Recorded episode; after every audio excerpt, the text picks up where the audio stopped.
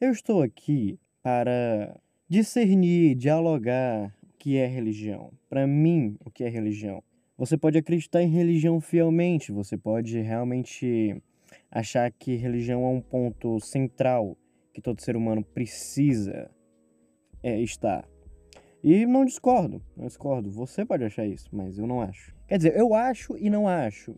Depende muito do caso, tá ligado? E é isso que eu vou tentar colocar em pauta aqui. As convicções acerca de uma religião e as convicções acerca de uma não religião.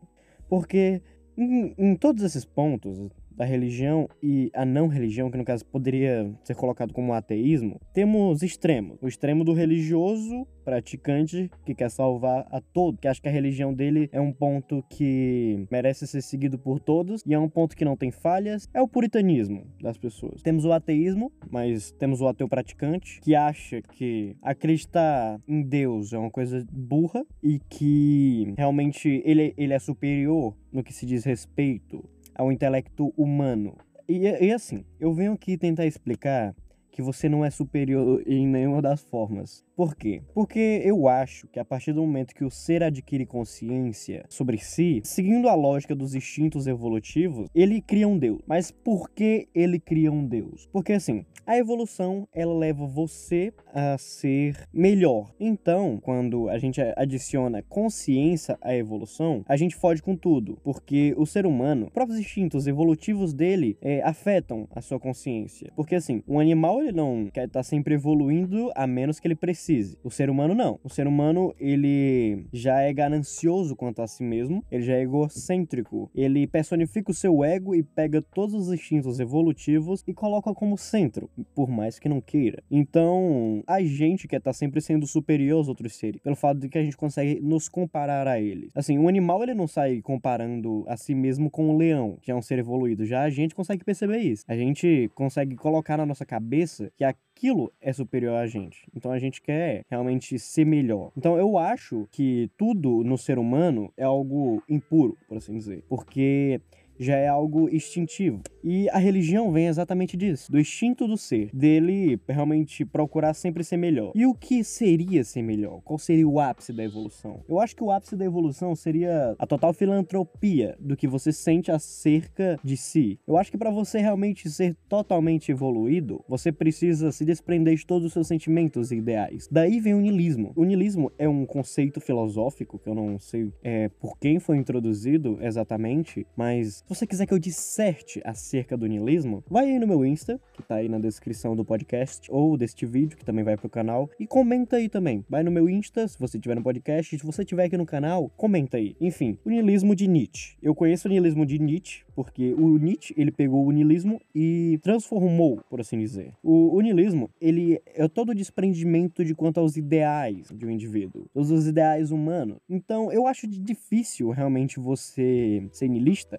pelo fato de que o niilismo não depende apenas do que você acredita ou não. Por mais que você deixe de acreditar em tudo, você ainda vai ter diversos outros fatores que não levam você a ser niilista. Eu acho que as reações químicas do seu corpo, as suas células precisariam ser niilistas e elas precisariam ter consciência de que não são. Então, por mais que inconscientemente ele nunca pode ser niilista, porque nas menores escalas não somos as menores escalas estamos funcionando. Para você ser niilista, você precisa não funcionar. Até nas menores escalas de uma célula, em escalas subatômicas, você precisaria não estar funcionando. Então acho que o, o indivíduo, o ser, ele nunca vai ser niilista. Isso também me leva a pensar o quê? que o niilismo, ele é a morte. Porque quando você morre, todas as suas células e matéria vai para todos os lados. Ela se junta ao caos do universo. Isso é interessante porque pelo simples fato de elas não terem significado algum quanto às outras. Elas não sabem, elas não funcionam, elas não existem em uma organização. Elas se juntam ao caos do universo, então a morte é literalmente o mais puro do niilismo. Enfim, voltando aqui. O ser, ele coloca o niilismo como realmente, entre aspas, né? Ele coloca, mas ele não coloca. Inconscientemente ele coloca o niilismo como um ponto superior de ser Entendeu? Então, quando falamos da existência de um Deus, estamos falando da existência de nós mesmos. A gente está falando da superiorização de nós mesmos. Deus é literalmente o universo. Ele é tudo que existe. E o universo é tudo que existe. Bom, o universo é observável. Né? Pode ser que eu esteja errado e exista outras coisas. Mas enfim, é interessante porque a própria superiorização do ser humano como indivíduo cria o Deus. Ele cria a existência suprema, a existência que é realmente insuperável. E é literalmente isso. O niilismo não pode ser superado porque ele é a mais pura forma de explicar o universo. Que o universo a gente pode entender ele como um Deus que faz tudo, mas ao mesmo tempo não faz nada. As coisas só acontecem e não é porque o universo quer, mas é porque essas coisas dentro do universo estão interligadas de algum, de algum modo que aconteçam. Então o universo é literalmente o nosso Deus. O universo, ele é o Deus cristão, ele é o Deus budista, ele é o, todos os deuses existentes.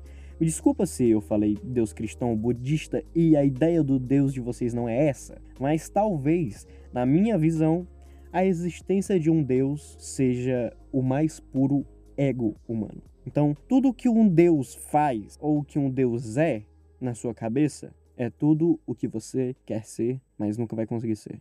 Muitíssimo obrigado por você assistir até aqui. Eu espero que você tenha entendido o sarcasmo quanto ao niilismo e à morte e o porquê de Deus jogar no Vasco. Porque realmente Deus é o niilismo e o niilismo é a morte. O niilismo é a inexistência, o niilismo é a indiferença. E é literalmente o que Deus é para mim. Enfim, esse foi o podcast. Eu já estou morrendo de sono porque eu estou terminando de editar ele de madrugada. Mas espero que você tenha gostado. Se gostou, vai no meu canal. E também vai no meu Insta se quiser. Mas enfim, muito obrigado e até um próximo surto.